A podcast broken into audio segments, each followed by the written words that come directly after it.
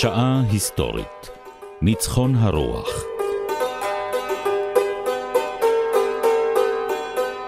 הפרופסור מיכאל הרסגור וליעד מודריק על מאבקה של הולנד לעצמאות ולשגשוג.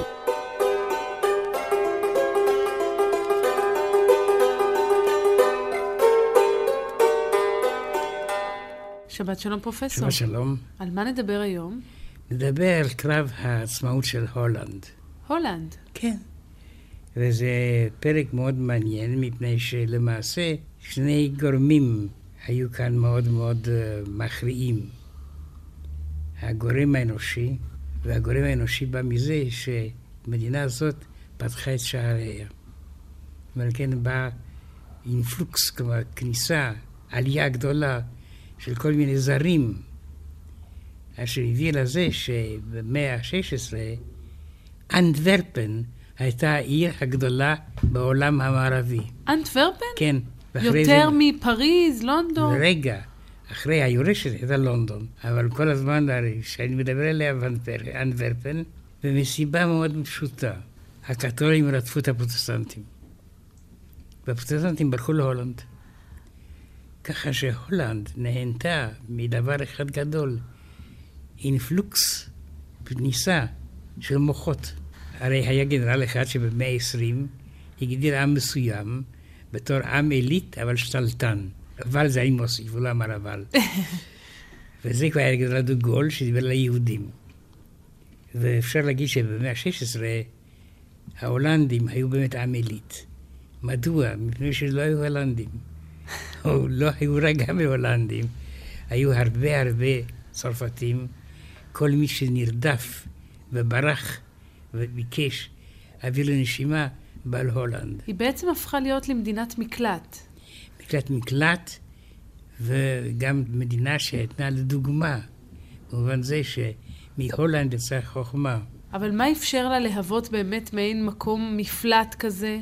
הם לא היו קתולים. זו וזה... הייתה המדינה היחידה בסביבה שלא הייתה קתולית? כמדינה היחידה. היו גם בגרמניה. הולנד זה הרכב של כמה מחוזות, אשר ויתרו על האנוכיות המקומית כדי איכשהו להתאחד ולהפך לאחת המדינות החזקות ביותר, מעצמות, כל כך קטנה, אבל היא הייתה מעצמה אירופאית. עוד לפני שנגיע לימי ההתחזקות, בוא תחזיר אותנו רגע לראשיתה של הולנד. מתי בכלל הולנד נכנסת למארג הזה, האירופי? היא נכנסת מתוך הבוץ של הים הצפוני. Hmm. הוא מאוד מעניין שאם אתה קורא את הרשימות של התאריכים הגדולים של הולנד, אז במקום למצוא כל פעם שתאריך בזה היה קרב, או הייתה הצהרה, או הייתה הכתרה, או הייתה לידה, אתה קורא שיטפון. והם כל כך מומחים בשיטפון, שהם נתנו לשמות של קדושים. שיטפון כל הקדוש, שיטפון ניקולאיוס הקדוש. ויש כמובן את המיתוס הידוע על הילד ההולנדי הקטן, ש... זהו זה, זהו זה, כן. תקע את האצבע בסכר. כן. הציל את הולנד כולה. העובדה שהמדינה הזאת, או מחוז מתחת לבני הים, זה הפך אותם אה, ללוחמים כל הזמן בכוחות הטבע. בנוסח לזה, זה היה עם שהיה נהנה מיותר אנרגיה מימים אחרים. מדוע? מדוע? תחנות הרוח. תחנות הרוח. כן. למעשה מה שעכשיו מנסים לעשות בכל מיני ארצות. הם המציאו את זה במאה ה-15, hmm. ועל כן הם נהנו מיתרון עצום על כל השכנים. כלומר, הם מחלוצי האנרגיה הירוקה. כן, ואני רוצה להגיד לך שהיו גם תחנות רוח במקומות אחרים, אבל הם לא ידעו לנצל את זה. למשל, הסיפור המפורסם של דון קישוט, שחשב שאנחנו להם ענקים, כן. והוא הלך להילחם בהם. כן. ההולנדים היו נהנים מהם ולא נלחמים בהם. נוסף לזה, היה חומר גלם, שראיתי אותו במילון, הוא נקרא בעברית פעם כבול עם כף, פעם כבול עם קוף. זה חומר אורגני שנרכב, מין פחם כזה טבעי, כן. שזה היה יכול והצליח להפעיל את כל התחנות הרוח הללו. על כן הייצור ההולנדי היה הגבוה ביותר אפילו מאנגליה באותה תקופה שאני מדבר. אחרי זה אנגליה הדביקה אותה.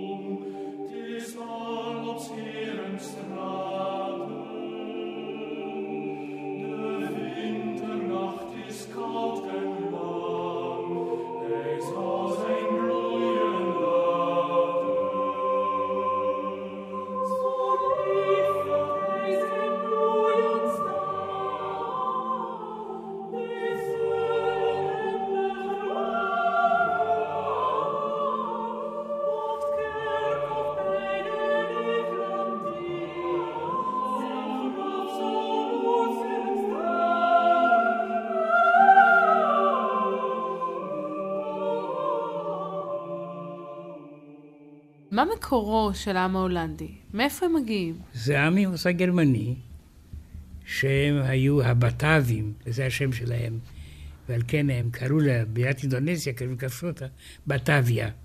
כשהולנד כבשה את אינדונזיה. כן, כן. זה עם אשר הקים את החברה המוצלחה ביותר בהיסטוריה, חברת הודו המערבית וגם הודו המזרחית. כן. והם הרי השתלטו לא רק על הודו, הם השתלטו גם על סרי לנקה. אבל מתי הם עושים את זה? אחרי האימפריאליזם ה... לא, לא, לא, לא. אחרי שהם התפטרו מספרד, הם יצאו למרחבים. קודם כל היה מאבק שלהם עם הספרדים. וכאן יש עניין מאוד מעניין. קיסר גרמניה, קרל החמישי, הוא יליד גנט. גנט זה בפלנדריה, כלומר היום זה בבלגיה. וכן הוא הכיר פחות או יותר את התנאים הללו, והוא איכשהו היה מוכן להעניק להם אוטונומיה מסוימת. למי? להולנדים? להולנדים, לפלמים, להולנדים. אז בואו נבהיר, ההולנדים, הבלגים, הפלמים, הם מצויים כרגע תחת שלטונה של גרמניה, או לא. גרמניה לא קיימת, אבל תחת שלטון קיסר האימפריה גרמניה. הקדושה, האימפריה הקדושה. כמובן. אבל הוא היה פלמי, קרל החמישי. כן. הוא דיבר פלמית, וגם צרפתית. אלא מה קרה שהוא הוליד בן? זה קורה בדרך כלל. כן. בעיקר אבל הבן לקיסרים. הזה היה אסון. לפני שהיה פיליפ השני, והוא היה מלך ספרד. הוא היה קנאי קתולי. הבן של קיסר גרמניה, או קיסר האימפריה הקדושה, הוא מלך ספרד? כן, זאת הייתה אימפריה מאוד מעניינת, מפני שהפתגם אמר, כל העמים לוחמים, את, אוסטריה, אוסטריה, המאושרת, התחתני, נובה בלטינית, מפני שהכוח שלהם בא מן הנישואים, והפוליטיקה שלהם מטרימוניאלית, כלומר הנישואים, מכוח נישואים. הייתה מאוד מאוד מוצלחת. אז בעצם הייתה אימפריה ששלטה גם באזור ספרד, גם בספרד, בספרד לא, עצמה, כן. גם בגרמניה, אוסטריה, כן, ובגלל זה... וגם מאוד- בהולנד, כן. בלגיה. מאוד מעניין, מפני שאימו של לואי ה-14, כן. שהייתה נסיכה ספרדית, נקראת אנה מאוסטריה. כן, זה מבלבל מאוד את התלמידים. זה בהחלט מזל שאתה כן. עוקב, כי לנו קצת, אה, אתה יודע, הכל מת... בראש קשה לסדר את כל המלכים האלה, למי מתחבר למה, אבל יפה ש... הם לא מתחברים, הם מתחתנים. מתחתנים, בסדר, גם חתונה זה סוג של חיבור. לא, זה עניין הייתי של... מקווה לפחות. לא, לא, זה, זה סוג של... חיבור כלכלי. פוליטית. פוליטית, בסדר. כמובן. אבל בכל זאת חיבור. על כן הצו, שבלשון בלטינית, נובה, התחתני. כלומר, זה היה הסיסמה של בית האבסבורג. כן. אז אנחנו ש- נמצאים עכשיו במצב שבו קרל החמישי, ששולט על כל האזור הזה, מגלה סובלנות ונדיבות כלפי הבלגים וההולנדים יחסית, כן, כן. אבל עכשיו מגיע פיליפ בנו, השני שגדל בספרד, והוא אפילו לא ידע פלמית, והוא היה קנאי קתולי, והיה תחת השפעת הישועים, והחליט שהוא חייב בכל מחיר לדכא את ההולנדים אם הם ירימו את הראש. ואז קורה משהו שמחמיר את המצב. ההולנדים עוברים לדת אחרת. שזה הופכים כמובן פרוטסטנטים. צעד חמור. מבחינת הקתולים. באותה תקופה הזאת, כן. הם הופכים לפרוטסטנטים, אם כי התהליך הזה הוקדם על ידי התקבלות של הומניזם ארסמוס מנוטרדם, היה הולנדי, הומניסט, שהאפיפיור והיישובים לא אהבו אותו. הוא היה חופשי מדי, קורא לחופש המחשבה, חירות המוח, והוא היה למעשה היה מייסדי ההומניזם האירופאי, ויצאנו על ידי הכנסייה הקתולית, שלא העיזה לפגוע בו יותר מדי, מפני שהיה פופולרי מאוד. הוא היה למעשה המורה המוכתר של ההומניזם האירופאי, כולם באו ללמוד ממנו, ברוטרדם, שימי לב שזו עיר הולנדית. כן. והוא למעשה, אפשר סלל את הדרך מבחינה מחשבתית להולנדי אחד שהיה גם משלנו, ספינוזה. עכשיו כולם מודים שהוא היה למעשה המבשר של ההשכלה האירופאית.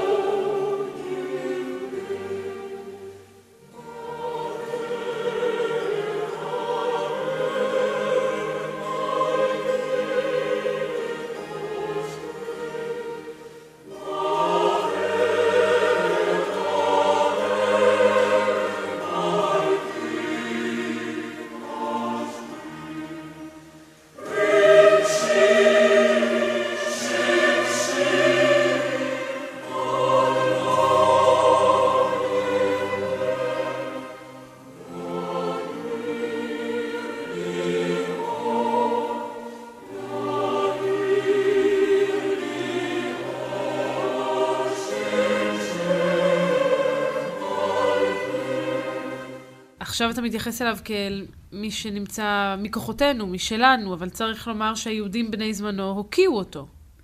לא, סלחי לי.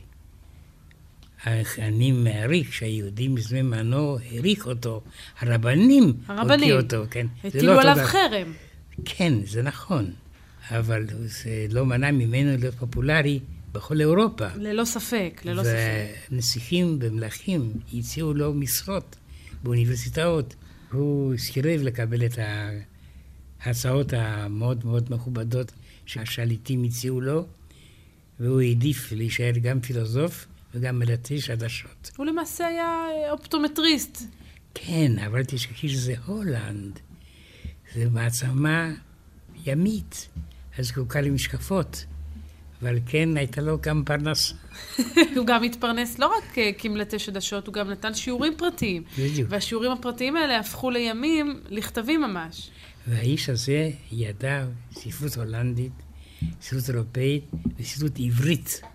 ואני זוכר, אם אני יכול לגלות משהו, בוודאי שאתה יכול. ואני מצטער, אבל אה, מדי פעם יש גם זיכרונות אישיים. אנחנו מקבלים את זה באהבה. אני רבתי עם הרב של אמסטרדם, שהשיב לי בצורה מאוד חריפה, כשהצעתי לו לעשות משהו כדי להוציא את גווייתו של ספינוזה מכנסייה ולקבור אותה בישראל. כרגע שפינוזה קבור בכנסייה בהולנד. כן. ואני מקווה שהוא יבוא, כפי שהרצל יובא לארץ ונקבר כאן, גם עם ישראל ימצא את הזמן ואת העניין כדי להביא את הפילוסוף הגדול הזה לארץ העם היהודי. אני לא בטוחה שזה יהיה בקדנציה שלנו, אבל בקשתך בהחלט נרשמה. בהיסטוריה אין כל כך הרבה חשיבות לרגע החולף. אז אולי יום אחד יעשה הצדק ההיסטורי.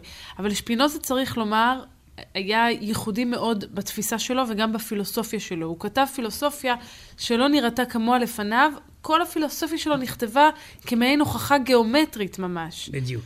שלמרות המבנה המאוד נוקשה שלה, מביעה בתוכה רעיונות שמכילים עושר מאוד גדול, וגם יש רבים שמוצאים בהם ממש עושר, עושר באלף, אני מתכוונת. מה שמעניין מאוד זה, יש גם הרגשה שהוא היה הולנדי, מפני שהוא התחיל להטיל ספק בתאריכון העברי, כאשר הוא דיבר עם מלאכים הולנדים שחזרו מסין, ושם בסין הם גילו שהם חושבים שהעולם קיים עשרת אלפים שנה, ככה שזה לא התאים כך לתאריכון היהודי. וזה היה אחד הדברים שהובילו לחרם נגדו?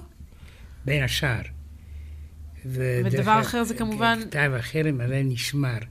זה מאוד מעניין, והייתי מציע שיתפרסם בעברית, כדי שכל התלמידים בארץ יבינו מה זה נקרא טמטום היסטורי. ועניין אחר כמובן זה היחס שלו לאלוהים.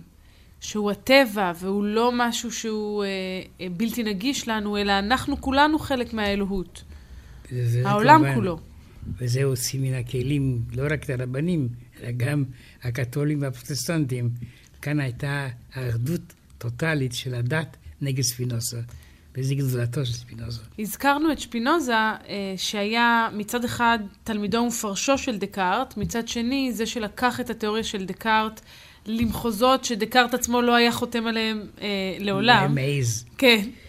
אה, דרך גם... אגב, בקשר לדקארט, יש להגיד שהוא הצרפתי הגדול הזה העדיף לגור בהולנד. זהו, לזה כיוונתי. גם כן. דקארט בסופו של דבר מצא את מושבו בהולנד. מפני שהייתה אווירה חופשית, לא הייתה אווירה קתולית.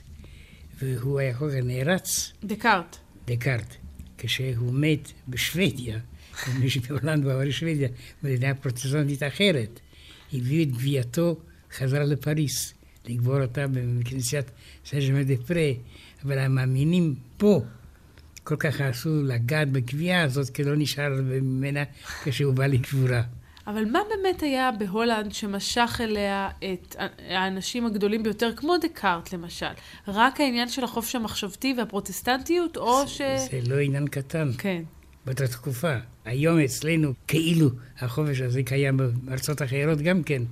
זה לא פרי כל כך יקר, אבל אז זה היה משהו מיוחד, וקשה לנו לתאר כיצד החופש הזה משך והלהיב והדרבן אנשים באותה תקופה.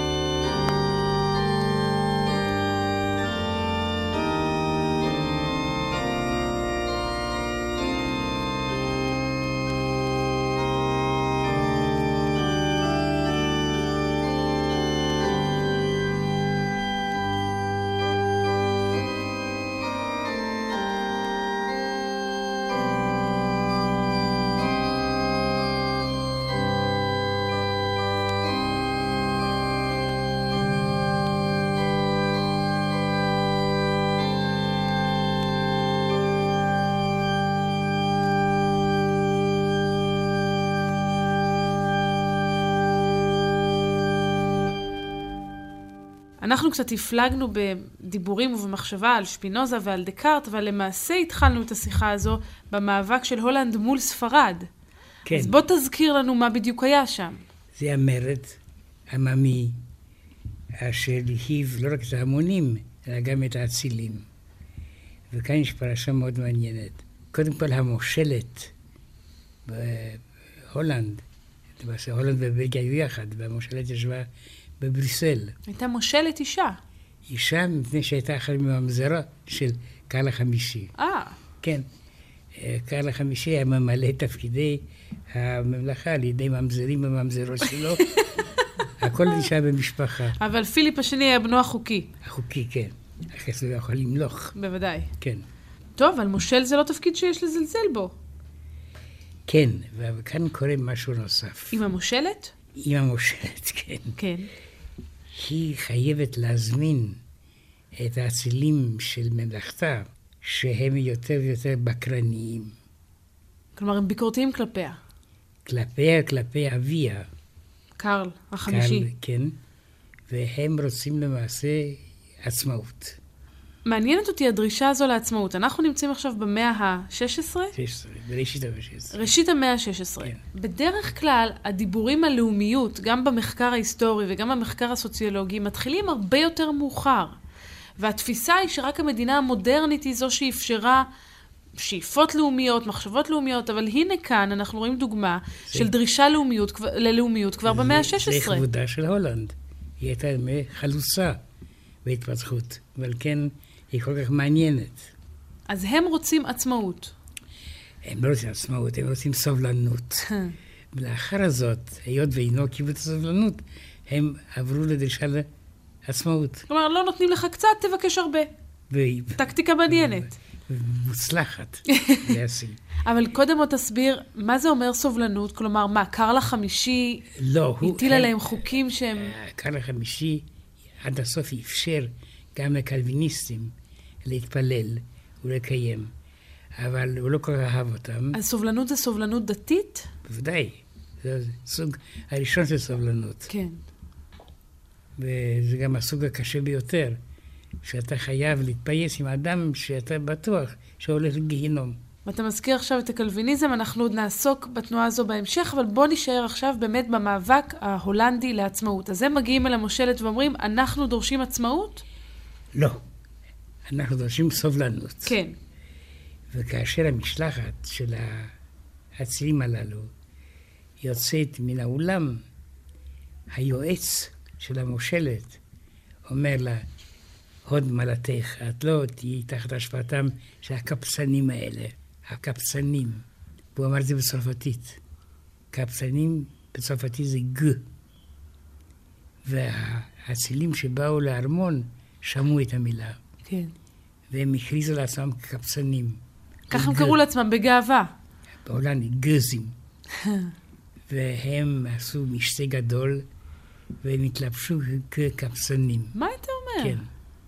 וזה הפך למעשה הסמל של הולנד. כבר כבשו את ליבי. מי שמתגאה בהיותו קבצן, אני חושבת שזה משהו שיש להתהדר בו. והופיעו קבוצות של לוחמים של מחתרת, פרטיזנים, שנקראים גזים של היבשה. אבל הם גם עלו על אוניות והתחילו לתקוף את העמדות הספרדיות על הספר הולנדי, שקראו להם גזים של הים. אז בשלב הזה זה כבר לא מאבק דיפלומטי, פוליטי, אלא מאבק צבאי ממש. וכאן יש פרשה אחת שכל כך יפה, שאי אפשר לא להזכיר אותה. אז בוא נזכיר אותה. ישנה עיר אחת שם בגבול בלגיה-הולנד, שנקראת בריל. אבל בריל זה גם משקפיים. והגזים של הים הפליגו והגיעו לבריל. והם היו כחמישים על האונייה הזאת. והמזון חסר להם. כן. אז הם חייבים לרדת כדי לקנות מזון. ואז ראש העיר של בריל שאל אותם, מי אתם? והשליח אמר להם, אנחנו חמשת אלפים. וכשהוא שמע את זה, הוא ברח מן הג... ואז הם השתלטו לעיר. פשוט על ידי כוח התעמולה או ההפחדה. כן, הפחדה. והיות ואני אמרתי לך ששם העיר בריל זה גם משקפיים, כן. למחרת היו הפגנות בבריסל, כאשר צעירים היו באים עם משקפי מקרטון או מנייר כדי ללעוג לאחל המצב הספרדי. אז הם פשוט השתלטו על העיר? על בריל כן. על בריל. ולמעשה בריל הייתה העיר הראשונה. Avec la mer du Nord pour dernier terrain vague et des vagues de dunes pour arrêter les vagues et de vagues rochers que les marées dépassent et qui ont à jamais le cœur à marée basse avec infiniment de brumes à venir avec le vent de l'Est.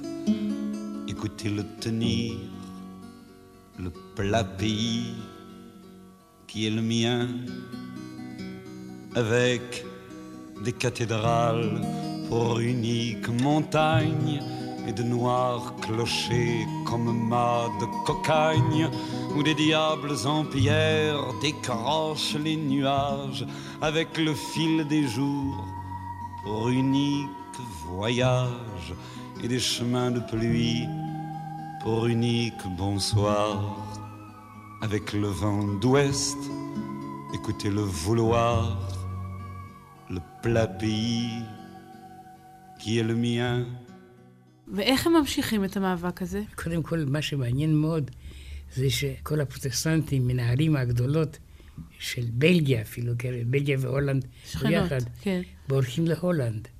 וזה מסביר את הפריחה העצומה, המסחרית העצומה של הולנד. הם קיבלו אה, כישרונות, הם קיבלו בעלי מקצוע, הם קיבלו מורים, הם קיבלו רופאים. הם הפכו למדינה האינטלקטואלית המדעית ביותר בעולם. זה מעניין, כי זה בדיוק התהליך ההפוך ממה שהתרחש בספרד. בדיוק. בספרד יוצאות כל האליטות הרוחניות, האינטלקטואליות, ומשאירות את המדינה הזו למעשה ללא אה, הנהגה אינטלקטואלית. אבל מי היה ספינוזה? הוא היה פורטוגלי. ופורטוגל וספרד היו בתוך השיא ההיא. כן. אז ממש הולנד היא כמו תמונת ראי של, של בדיוק. ספרד בהקשר הזה.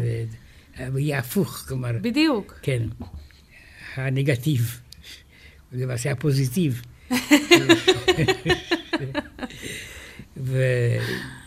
וכולם הסתכלו עליה, כל האנשים האלה שהבינו את הגרועות החדשים, הסתכלו עליה בהערצה, על הולנד. על הולנד. והמאבק של הולנד הוא גם כן מאוד מעניין. הנסיך מנאסאו, מי זה?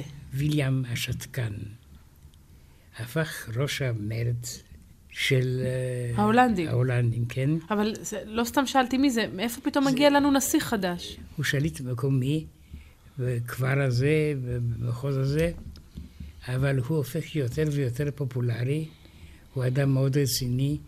השם שלו הוא שתקן בעברית, בלטינית קראו לו טקיטורנוס. טקיטורנוס זה נקרא המדבר מעט. כלומר, המדבר מעט זה יותר טוב מלא שתקן. כן, יותר טוב. שאתה יכול להביע כמה מילים ולהביע את עמדתך. בסדר, אנחנו כבר מכירים גם אנשים כבדי פה שהנהיגו אומות שלמות, גם בהיסטוריה שלנו. משה למעשה. למשל, כן. למשל. אז זה שהוא שתקן, אנחנו לא נזקוף את זה לחובתו. איך היו המעשים שלו? זה מה שמעניין. ההולנדים ראו בוויליאם השתקן, וילם, קראו להם מין משה כזה, והם מעריצים אותו עד היום. דרך אגב, הוא המייסד של בית המלוכה ההולנדי העכשווי. כן, וזה מאוד מעניין שמנהיג של רפובליקה הפך לאב קדמון של בית מלוכה. אז איך הוא מצליח להוביל את הולנד לעצמאות מוחלטת? היה מרד. המרד הזה היה כללי. גם האיכרים, ומה שפרט אחד שמשך מאוד ליבי היה שהבנים הצעירים שיחקו כדורגל בקתדרלות. כדי לפגוע בקתולים, כדי להדגיש את השאיפה לעצמאות של הולנד. והם הצליחו להשיג הישגים גדולים מאוד, ואז הקתולים חשבו שזה יהיה הסוף, חייבים לשים קץ לזה. ואותה תקופה הישועים שהיו נגד מקיאוולי, אבל היו בעצמם מקיאווליסטים גדולים מאוד, כן. החליטו שיש לחסל אותו. את וילם או וויליאם, תלוי איך אתה רוצה לקרוא לו? השתקן, כן. את השתקן, בוא נקרא לו השתקן. אבל אני אמרתי שהוא... כן, מדבר מעט. דיבר מעט. בסדר. הוא בעניין, כשהוא דיבר. אז הם מצליחים? לא. נמצא אדם אחד בשם בלטזר ז'רר, שתמורת סכום כסף גדול מאוד ותוארי אצולה, מחליט לרצוח אותו. איך הוא עושה את זה? הוא עושה את זה בצורה מודרנית, מפני שבכל ההיסטוריה הקודמת הרציחות היו מבוצעים בפיגיון. או בהרעלה. כן, אבל למשל הרציחות האלימות כן, היו בפיגיון, למשל יולוס קיסר, כמובן. כן. אבל כאן באה טכניקה מודרנית. ובלטזר בא עם אקדח, אז זו ההתנגשות הראשונה שמבוצעת באקדח? כן.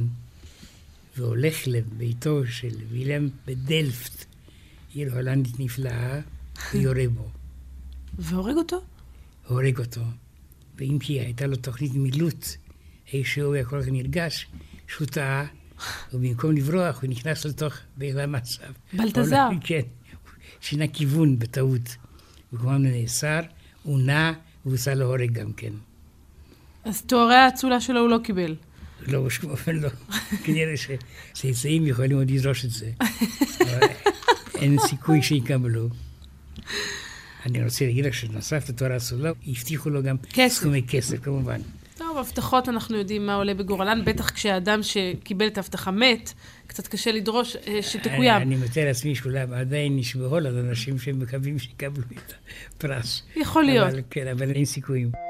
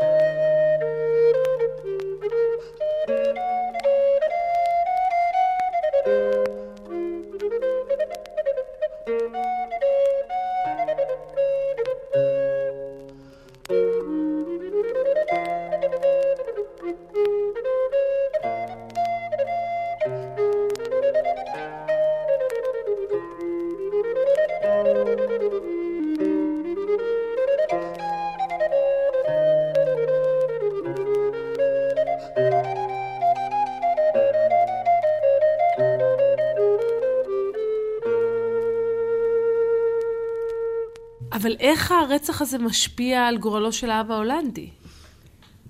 הוא מגייס אותו. מאבק נגד הפולש. ואז בא השיתוף הפעולה המוזר הזה, אבל המועיל מאוד, עם אנגליה. אנגליה, מסיבות של אהבה נגזבת של הנרי השמיני, מלך אנגליה, שרצה להתגרש מאשתו הקתולית כדי לשאת אישת קתולית שנייה, כן. מחליט לגמור את הקשר עם הדת הקתולית ולהפך בעצמו לראש הכנסייה האנגלית. בעצם הוא המציא מעין דת חדשה, כדי לא שיוכל... מעין, דת דת- חדשה, הדת האנגליקנית. כן, כדי שיוכל להתחתן בשנית, להתגרש ולהתחתן. כן, והוא הצליח להתחתן, אחרי זה הוא הוציא אותה להורג. כן, הוא איש מקסים ראש- היה, כן. הוא היה אדם אלים מאוד. אה, בעל נאמן, אה, בעל נאמן לשש נשים. שש נשים, כן, נאמן עד להוצאה להורג. אבל אה, הוא היה מאוד פופולרי, מפני שהאנגלים ראו בו לוחם לעצמאות אנגליה. כן, נגד ההתערבות האשלגית של פיליפ השני, המלך שאני הזכרתי אותו, כן, אשתו הראשונה הייתה אנגליה, אוקיי. מרי הראשונה. והוא גר איתה בלונדון זמן מסוים, אבל היחסים שלו עם האנגלים היו מאוד רעים, ועל כן כשהוא חזר, כשהיא מתה, באופן טבעי?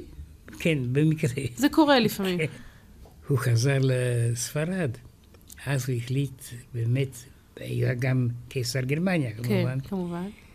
לחסל את העצמאות האנגלית על ידי דבר שאני יכול להגיד לך שזה היה למעשה הרעיון החלוצי לברברוסה של היטלר, ברור. כלומר פלישה אשר תחסל את השלטון העוין וגם דתו של השלטון העוין.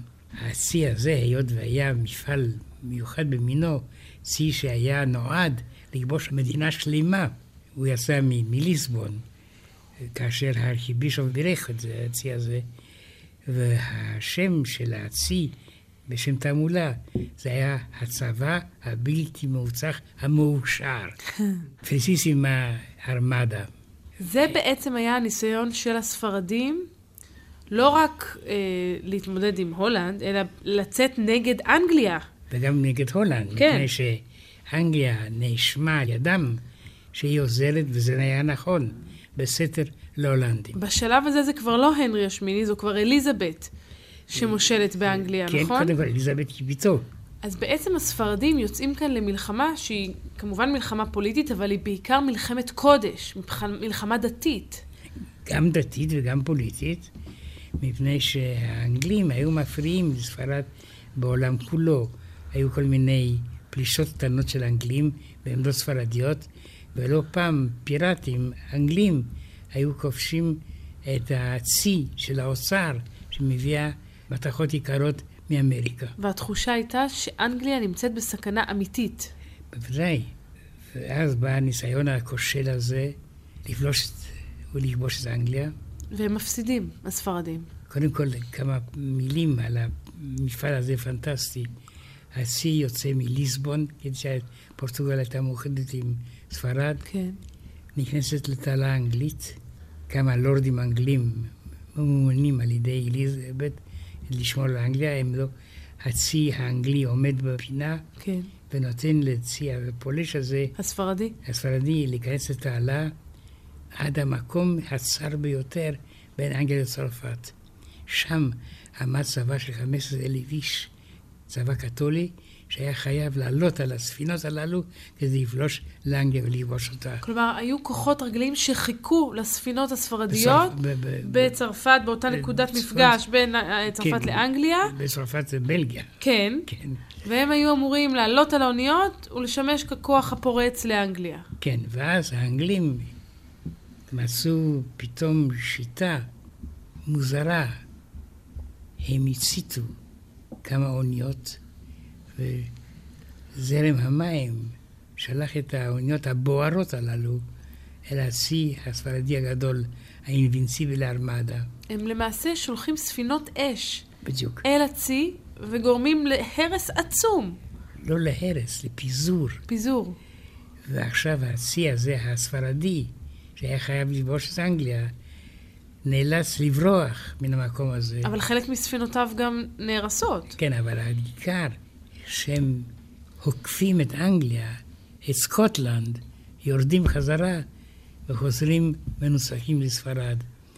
ופיליפ השני מקבל אותם באומרו, שלחתי אתכם להילחם בני אדם, לא נגד כוחות הטבע ולוחות השמיים.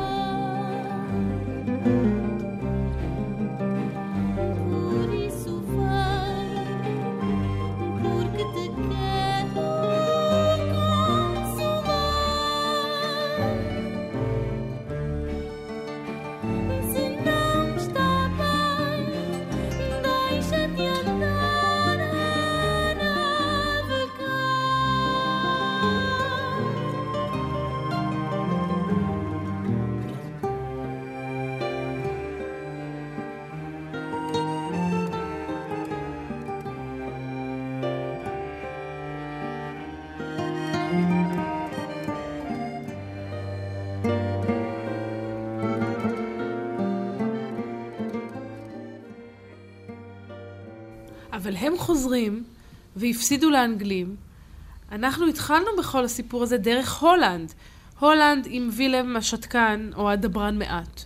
כן, אבל הוא נרצח. הוא נרצח. זו בעצם מלחמת 80 השנה של ההולנדים בספרדים. בדיוק. והמלחמה הזו מסתיימת עם הקרב הגדול מול אנגליה.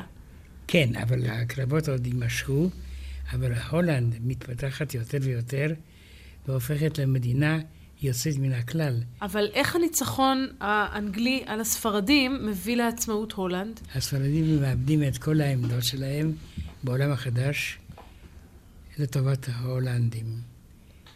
ההולנדים מגלים שהכוח הכלכלי שלהם יותר גדול מן הכוח האנגלי בשלב זה. אחרי זה ישתנה. בזכות המסחר והקולוניאליזם מעבר לים? כן, אבל הם מקימים שתי חברות מסחריות. שהזכרנו קודם. כן, חברת הודו המערבית וחברת הודו המזרחית. כן. והם פועלים לא רק בהודו, אלא הם למעשה משתלטים על חלק של העולם. על יאווה, על סומטרה, על בורנאו, והם מקימים אימפריה, שזה היום אינדונזיה, ואז הייתה אימפריה הולנדית. הם מגיעים כמובן גם לדרום אפריקה.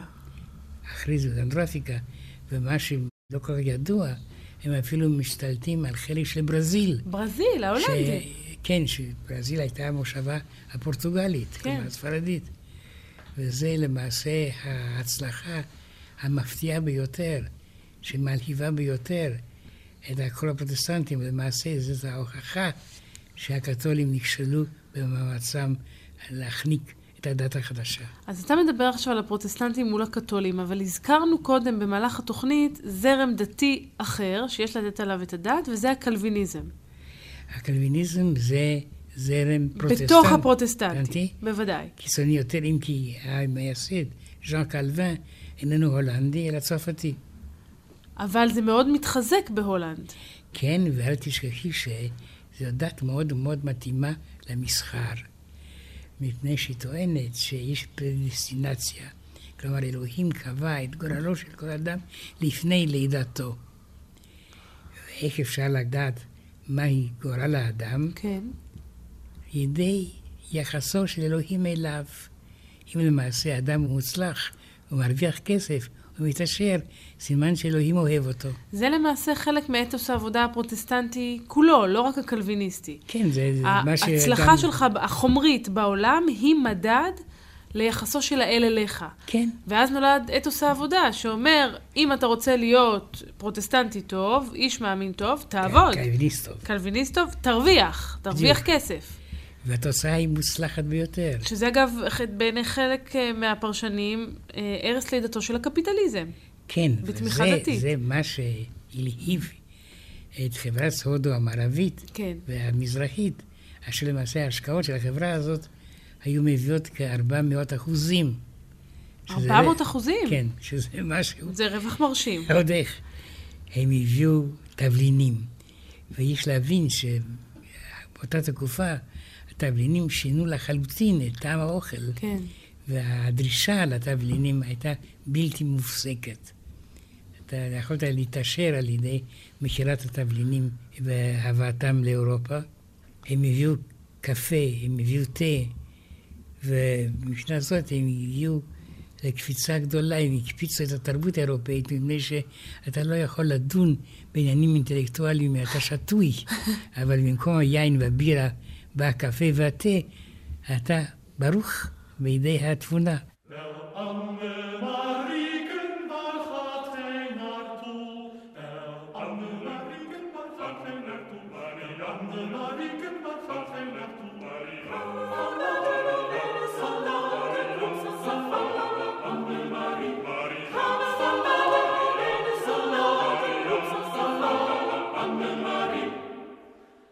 Der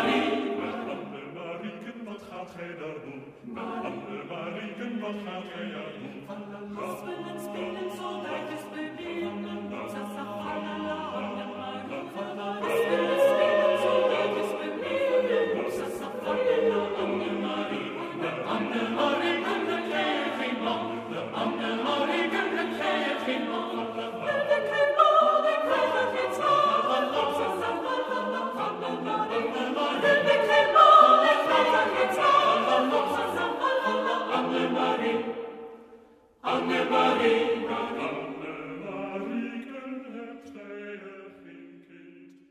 דיברת קודם על הסובלנות ההולנדית, כן, הידועה אה, ברחבי העולם, אבל הקלוויניזם הוא לא זרם סובלני במיוחד. הוא לא סובלני בענייני דת, אבל הוא מאוד סובלני בענייני מסחר.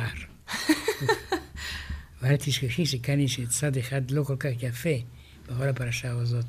אחד המקורות של העושר הולנדי היה שכר העבדים. וזה המסחר שמכניס את הרווחים הגדולים ביותר. בתוכנית הקודמת, כשדיברנו על ההתפשטות לעבר העולם החדש ועל ניצול העבדים, הזכרת שהיו גם קולות אופוזיציה. אז דיברנו דווקא על ספרד. כן. היו קולות אופוזיציה הולנדים נגד השימוש בעבדים, נגד הסחר בבני אדם? לא כל כך, מפני שהרווח היה כל כך גדול שהוא השתיק את הקולות Hmm. הללו. ואז גם באה התפתחות חדשה, לא רק של רווחים כלכליים, אלא של השתלטות טריטוריאלית. אני הזכרתי שסרי לנקה, כן. סיילון באותה תקופה, ואחרי זה באה התפשטות על שטח עצום של אינדונזיה של היום, יאבה, סומטרה וכולי, בורנאו. אגב, יש אקט אה, רשמי, פורמלי, של הכרזת עצמאות הולנדית בהקשר זה הזה, או שהמלחמה... מזמן, אה, הולנד מזמן היא חופשית. ואני רוצה גם להזכיר פרט אחד קטן שלא כל כך ידוע. הולנד הפכה דוגמה בעיני רוסיה, בעיני רוסיה. כי ברוסיה הייתה כל כך מפגרת, שלא רצתה לתת אפילו לזרים להתערבב עם האוכלוסייה הרוסית. על כן היו שכונות זרות בתוך רוסיה, ששם רק הזרים גרו, ולרוסים לא היה מותר להתערב. אבל היה נסיך רוסי, שיש לו עתיד גדול, פטר הגדול, כן. שהוא בילה הרבה יותר זמן עם הזרים. בשכונות הזרים. הוא התיידד עם שוויצרים, התיידד עם הולנדים, ועד כדי שכך שהדגל של רוסיה היום הוא גרסה של דגל ההולנדי. זה לא יודעים כל כך בעולם. אותם הצבעים, כחול, לבן, אדום, בסדר הפוך. כחול לבן אדום בכלל, זה, אלה צבעים פופולריים לדגלים כן. ברחבי העולם, צריך לומר. אבל אתה אומר שזה ממש היה בעקבות הדגל ההולנדי של אז. הליכוד נסע להולנד כדי ללמוד להיות נגר, אוניות. הקיסר הרוסי בא להיות נגר בהולנד, אז זו הצלחה עצומה של החברה ההולנדית. אז ההשפעה של החברה ההולנדית למעשה חורגת בהרבה מגבולותיה היחסית צרים של המדינה. ודאי, זו התמעצמה. ואני הזכרתי שאנדוורפן הייתה העיר הגדולה בעולם. מי שולט, המלכים או שזו מלוכה זאת קונסטיטוציונית? רפובליקה. זאת רפובליקה. רפובליקה אוליגרכית של עשירים, אשר יכולים להגיע לשלטון על ידי רווחים. מה שחשוב זה הרווח הכספי. כשמגיעים לשלטון הם איכשהו קונים גם תוארי אצולה, מפני שזה מה שמוכר באירופה. כן. אם אתה שליט, אתה חייב גם להתגאות בתואר אצולה. אחד מהחבר'ה, צריך להיות. בדיוק, אבל אין להם אחוזות כאלה שהאיכרים עובדים. כלומר, יש שם- אין פאודליזם בהולנד? אין פאודליזם, יש מסחריות בהולנד, מרקנטיליזם, והוא מאוד מוצלח. והחברה השליטה הזאת מפתחת טעמים ונטיות לגמרי חדשות באירופה. למשל, הם מתחילים לגדל פרחים, והם מקבלים מין קנאות לטוליפנים. והם צבעונים. ומתחילים להתגאות בגידול הצבעונים, עד כדי כך שהם מתחילים לקנות את הצבעונים המיוחדים הללו במחירי זהב. הם משלמים מטבעות זהב תמורת פרח יפה. זה מראה את השפע העצום הזה, את הניסיון לשלוט על כספים, ליהנות, אבל גם מתפתחת בהולנד אומנות גדולה מאוד. אומנות שהיא לא דומה לאומנות הקתולית.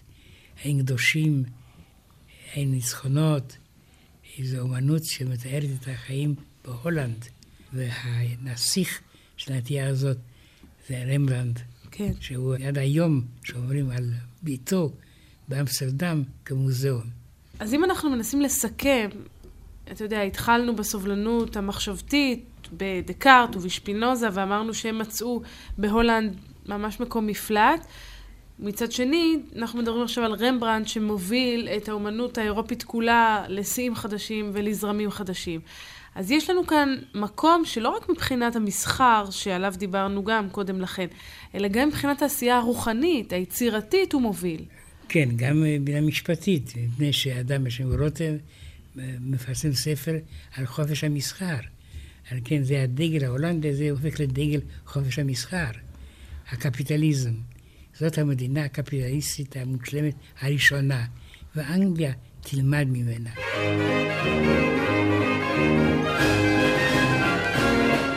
שעה היסטורית. ניצחון הרוח. הפרופסור מיכאל הרסגור וליעד מודריק שוחחו על מאבקה של הולנד לעצמאות ולשגשוג. עורכת נטלי פדון.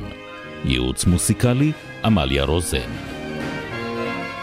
ביצוע טכני בני יהודאי, ולדימיר נאומקין, דני אור, עידו פוזננסקי ודור אבידן. בתוכנית הושמעו קטעים מוסיקליים מאת המלחינים הינש, ברונס, פריי, סוולינק, גיללמוס וקפירולה, וכן יוהאן סבסטיאן באך. כמו כן הושמעו קטעי מוסיקה מבתי כנסת באמסטרדם, שירים מאת ז'אק ברל ושירי עם הולנדי.